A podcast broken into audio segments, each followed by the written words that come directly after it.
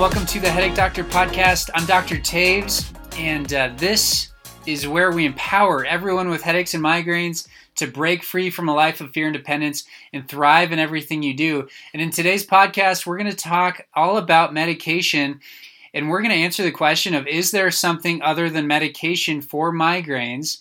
And we're going to get into the side effects of all these different medications. There's actually 10 different classifications, we're going to look at each of those just so that when you go to your primary care doctor or your neurologist next time, and they say, All right, we're going to try this new medication, you will already have an understanding of what that medication is. You'll understand what the side effects are. Maybe you'll even shock your doctor and say, Well, it has this side effect. Is this really appropriate for me? Is this getting to the underlying cause? Maybe you can stump them and ask where the pain's coming from and why that medication is appropriate for them uh, as addressing an underlying source of pain. And uh, they'll look at you and uh, not really know what to say. And that, that might be kind of fun for you. But um, what we're going to talk about are the 10 different classifications of drugs uh, pills that you can take slash injections that you can take for migraines. These are commonly prescribed. Just about everyone I see is on these drugs. Uh, just about everyone I see has not found success with these drugs, and that's why they're seeing me. Just about everyone I see is frustrated because they know it's not solving the underlying problem. And so we're going to go through those. I'm going to educate you maybe you're on one or two of these drugs right now and uh, maybe you didn't realize that you're you're sort of at risk for certain things or that there's side effects or maybe you didn't understand how it actually functions because oftentimes these are just prescribed um, and, and you really don't know what it's doing to your body um, but all these drugs are really changing the the sort of systems that are natural to our body uh, hormones uh, the the pain pathway. They're shutting off certain things that our body naturally should do, and uh, there's the benefit is potentially it'll change the frequency and the intensity of your migraine symptoms. Uh, but the negative side of that is that it's not specific to your migraine symptoms, and so the rest of the body is influenced by these medications. Now, that kind of goes without saying. I think people understand that, but oftentimes people don't understand uh, what actually the risks are involved with that. All right, so let's jump into it. The first classification is the newest, the latest, and greatest. Uh, if you watch the Olympics, you'll see advertisements for these CGRP drugs. That's calcitonin gene related peptide inhibitors. That's a mouthful. There's no quiz. You don't need to repeat that. Um, these go by the names of Aimovig, Ajovy, Emgality, and they will be in your face during the Olympics. If you turn on the TV, um, there is big money in these pharmaceutical companies pushing these drugs. Now, they're not, uh, it's not like they're all bad, but they really only promise about 50% of people 50% reduction so half the people that take these drugs will will have no relief and maybe even side effects associated uh, with trialing this drug and uh, and only 50% reduction so if you're someone that has a migraine a week for a month. Um, this is promising you that it'll drop down uh, to two a month potentially. So you have to you have to figure out if that's going to be valuable for you. Now, some patients, in my experience, have said uh, that because of the side effects they experience from these drugs, that they they don't want to go down that road. Sometimes patients that 50% of people getting 50% relief isn't necessarily convincing enough to try it because they know it's not addressing the underlying source of pain. A lot of my patients uh, are just not wanting another medication. So, what is CGRP? It actually occurs naturally in the body, um, and it's it's a it's released during a migraine. It's it's a protein that um, is actually responsible in transmitting pain. I've talked about this before in my other podcasts, uh, but it it's uh, it, within the nerves in the head and the neck, it's uh, responsible in transmitting that pain pathway. And so, really, these CGRP inhibitors are just shutting off that protein from being transmitted. This is actually sort of a common mechanism with medications. Is um, there's uh, these proteins and they bind to a receptor, and so blocking that sort of transmission is a way that we can use to intervene, not just with pain, but with a lot of different things. And uh, so that's classification number one. Again, you'll you'll see that. I mean, it's probably like on the bus, public transportation as it drives by your house. Like it's kind of all over the place. Um, and if you go to your neurologist, they probably have a free sample that you'll try. Like there's a big push for this type of stuff. All right, let's move on to. Uh, hold on, let me back up. My my analyst here is uh, is giving me new new information. So we have some of the uh, side effects connected with the CGRP drug. So first we have uh, injection site reactions, um, and so that's just locally uh, after you receive the injection. Um, people are getting some kind of uh, reaction near uh, where the needle enters the skin. Um, pain, swelling, itching, rash, that type of stuff. Now that uh, I feel like people are, are kind of used to that, but that is that is sort of a, a local kind of probably a temporary um, reaction to the injection. Um, and then, yeah, some people with CGRP still experience headache and migraine attacks, um, nausea, fatigue associated with the migraine. So the the side effect um, of the drug is is headaches or migraines. Um, so that's great, right? Um, you, you, you take a drug, hey, it might might make it worse. So constipation. So constipation uh, was listed as a side effect for the CGRP drugs. Um, Aimovig, for example, caused constipation in just under uh, a half a percent of people who used it. Um, and so it, it is something to consider. And I've actually had a few patients that mention that as well. So maybe not uh, as uh, as uncommon as you might think. All right, so now we'll move on to uh, a second classification known as analgesics, and these these are used for mild migraines. So um, this is just like over the counter stuff. The the NSAIDs like ibuprofen or acetaminophen like Tylenol. Um, these are sort of the the safer, um, less less maybe potent or aggressive form of pain relief. And uh, most patients that I talk to have used this. So Advil, uh, Motrin, Tylenol, that type of stuff. Um, so I mean, side effects there. Long term use, it'll affect um, just how our liver has to sort of break down these types of medications. And so it is something that we have to consider with chronic use. And oftentimes patients get into this daily use of these analgesics. And um, and it and it can be something that's damaging. I have a few patients right now that are unable to take these because they took them for so long that uh, their body has a negative response to them, and uh, and it's damaging um, to the the internal health uh, of their organs as it's trying to process these meds. So number three, let's move to triptans. So triptans are a classification of drug that actually constrict the blood vessels. And uh, as they constrict the blood vessels, it's sort of a mechanism that blocks uh, the pain pathways within the brain. Um, there are warning labels on these that state that they can increase uh, blood pressure and danger to dangerously high levels. Um, and then sometimes the actual the, the heart can be affected to the point where they need to do an EKG uh, with long term use. So, again, um, triptans are, are, commonly prescribed, but just know with long term use, a lot of the these drugs will have sort of a compounding influence, and uh, and the body over time is going to have a negative response to that, or can have a negative response. Um, so some of these are sumatriptan, um, naratriptan. There, there's actually several different types. All right, now let's jump to ergots. So ergots or, or ergotamine is uh, a naturally occurring ergot alkaloid with uh, vasoconstricting analgesic properties. So what that means is it actually will constrict the blood vessels and it will reduce pain levels. So it uh, selectively binds and activates to a uh, serotonin receptor uh, located in the blood vessels um, in our brain. So, this is something that uh, can be effective for reducing uh, pain levels through the, the blood vessels within the brain. And this is something that originally they thought was the source of pain for migraines because of that throbbing, pounding sensation. They thought, oh, this is a, a vascular problem, and, and medications like this being effective further sort of uh, bolstered that theory. And I talk about this in, in a different podcast but just because these medications affecting the the vasculature within the head uh, and the fact that that results uh, in some patients in a reduction in their pain levels does not mean that that's the source of pain.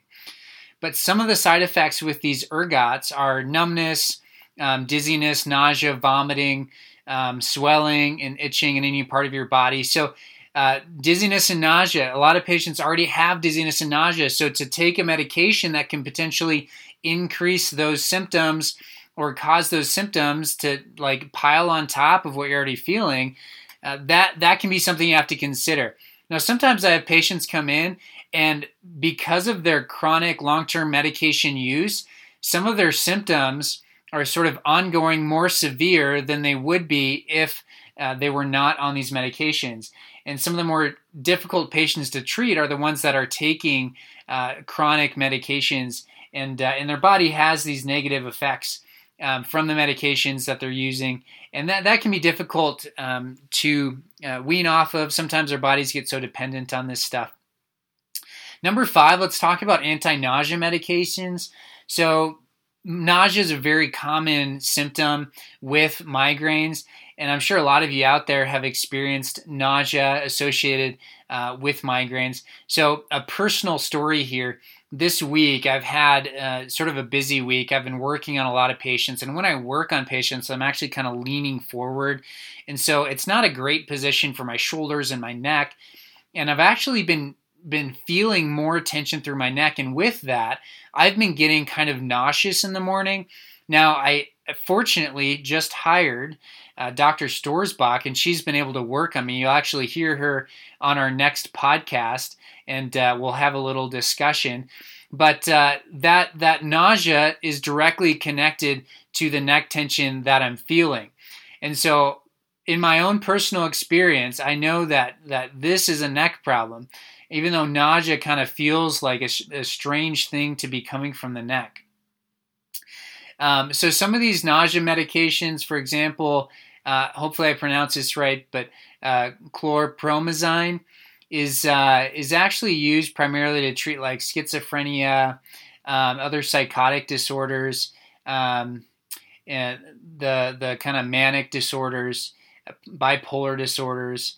Um, and it's actually used to control nausea, vomiting as well, relieve hiccups, that type of stuff. Um, and so, and then then there's another type, uh, meto, metoclopramide, increases muscular contractions in the upper digestive tract. Um, so it spe- speeds up the rate at which the stomach empties into intestines, and uh, it can, if used for four to twelve weeks, can um, treat heartburn. Uh, yeah, can treat heartburn and uh, caused by uh, uh, gastric reflux and things like that. Uh, some of the warnings associated with these medications.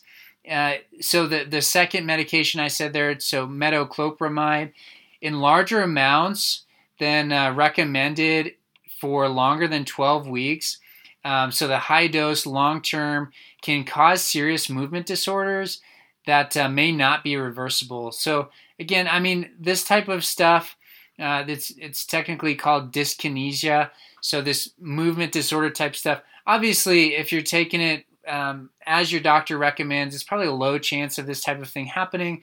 But you see the effects of that it has on the rest of your body, especially with long-term use. These uh, these side effects uh, can be something that you actually need to consider.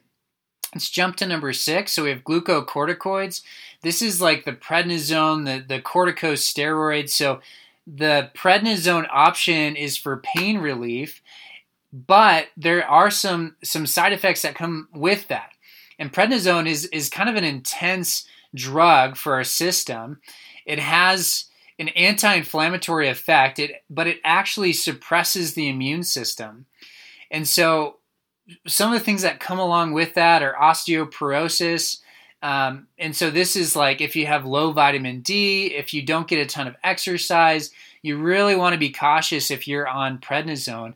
But especially as you're um, as you're taking it, just know like you're immunosuppressed essentially, and uh, with with COVID and with the pandemic, you know, it, taking a prednisone like this is uh, is not always a great option, and it's not often that I hear patients are on this, but it is a type of medication that's used for pain relief.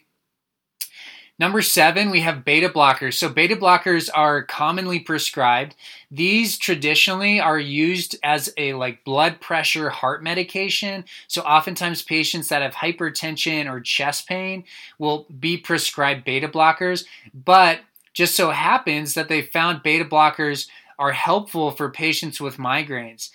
But you have to understand that this is a blood pressure drug uh, drug, so it's actually lowering lowering your body's blood pressure. And uh, sometimes patients will have uh, difficulty with like uh, like maybe they'll feel like they have to pass out. They'll get lightheaded. So if you already have low blood pressure, this is not a good drug for you. If you go to the neurologist and you have migraines, oftentimes they'll pres- prescribe this. If you also have uh, hypertension, high blood pressure, uh, if you've had a history of chest pain, if you've had any heart conditions, they'll throw the beta blockers into this. So this is propranolol, uh, primarily. That's one of the biggest ones. Verapamil, lisinopril, um, and so if you have one of these drugs, this is actually one of the the preventatives. So typically you take this daily. Let's talk about uh, number eight. So antidepressants. Antidepressants are used to uh, alleviate migraines by affecting levels uh, of different brain chemicals such as serotonin. So again, we see serotonin coming back into play here. Serotonin can constrict blood vessels and reduce inflammation. Examples of this medication are amitriptyline uh, as an antidepressant. Um, it has sedative effects, so it's basically calming the nervous system through changing the chemical processes in what are called these neurotransmitters, which actually are used. These these are the the the particles or the the what our body uses to transmit a signal um, through the the nervous system, and uh, it's used to treat depression primarily, but it can be helpful in patients with migraines. Some of the common side effects are dry mouth, dizziness, drowsiness uh, distortion of taste, weight gain, increased appetite, and uh, headache disorder. So you can actually get headaches from taking this uh, amitriptyline, this antidepressant. A, a couple of uh, these in the same category are uh, valproate or topiramate. And uh, these are commonly prescribed as well. So many of you listening might be on these. And then we have number nine, we have opioid medications. These are like the heavy hitters of the pain medications.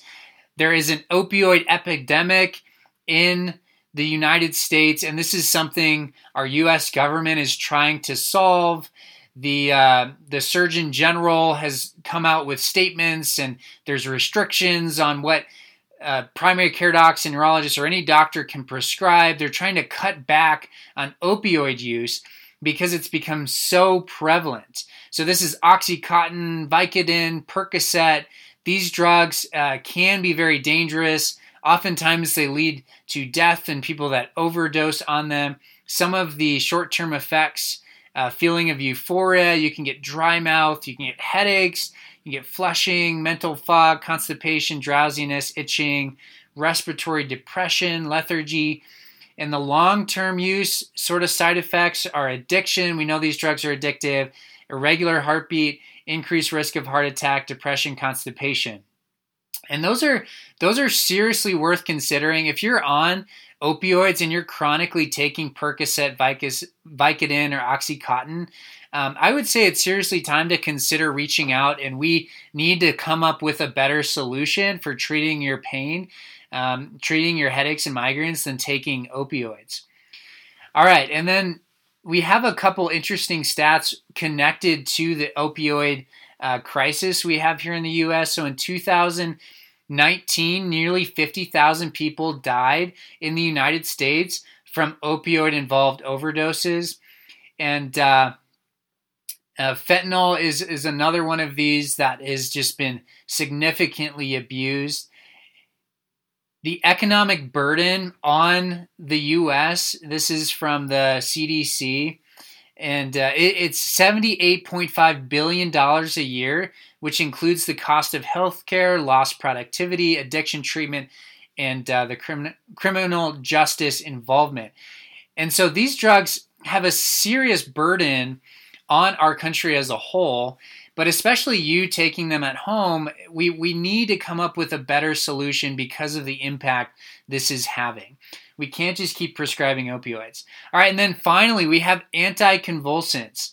So, this is like an anti seizure drug. So, these uh, calm overactive nerves in the brain and ease symptoms. So, our brain is getting this strong pain signal. These drugs go in and they kind of calm that pain signal down. This is diazepam. We have uh, another one called Divalproex um, and a couple others here, but oftentimes they're used to treat bipolar disorders. Um, they can be used in like trigeminal neuralgia, diabetic neuropathy, that type of thing. Um, so that's that's anticonvulsants more common side effects uh, include acute confusion, double vision, blurred vision, dizziness, drowsiness, um, unsteady gait, things like that. All right, so you're sitting at home and you're like, man, I take some of those medications. What do I do about this? I didn't realize they had these side effects. I kind of thought they were just masking my symptoms. I don't like taking medication. Dr. Tave just kind of burst my bubble of that next medication being my solution. What do I do from here? Well, the good news is if this is the first podcast you're listening to, then I want you to listen to my other podcast. I want you to subscribe to our Instagram or TikTok or Facebook. Um, we have an email list that goes out. And uh, those emails are very, very helpful for people, getting you to understand and just think differently about your headaches and migraines. And this podcast is all about that. It's thinking differently about your headaches and migraines. In a world that was had healthcare that was focused on conservative measures and wasn't just pushing medication, I would not want to eliminate these drugs. The amount of research and time that went into these is good, and it's something that can be helpful for patients. But what we want to do is treat the source of the pain, which is the neck in most situations. And so if you have not had someone evaluate your neck, looked at C1 and C2 and the head sitting on the first bone and, and checked rotation through these upper joints and nodding and looked specifically at movement, then you have likely been missing the problem for years and years, however long you've been dealing with this. And this is what I do every day. Most of the patients that come see me will get off of these drugs completely because we're treating the source of pain, and the only side effect of me working on you with my hands is a little bit of soreness. Now, if you can't come out to see me, I want you to reach out and we can set you up with a virtual evaluation where I evaluate you virtually and I will talk you through everything that you can do at home to help. That's been very impactful for a lot of patients. But if you're just listening to this and you're not going to take action right now, then I just want you to understand that your neck is likely the source and these medications should not be taken long term and if if they are taken they should be taken um, with with consideration of these side effects and consideration that they're affecting uh, multiple systems within our body and we need to get a more conservative approach that addresses the source of the pain on board as soon as possible. Now, people that do what I do are hard to find.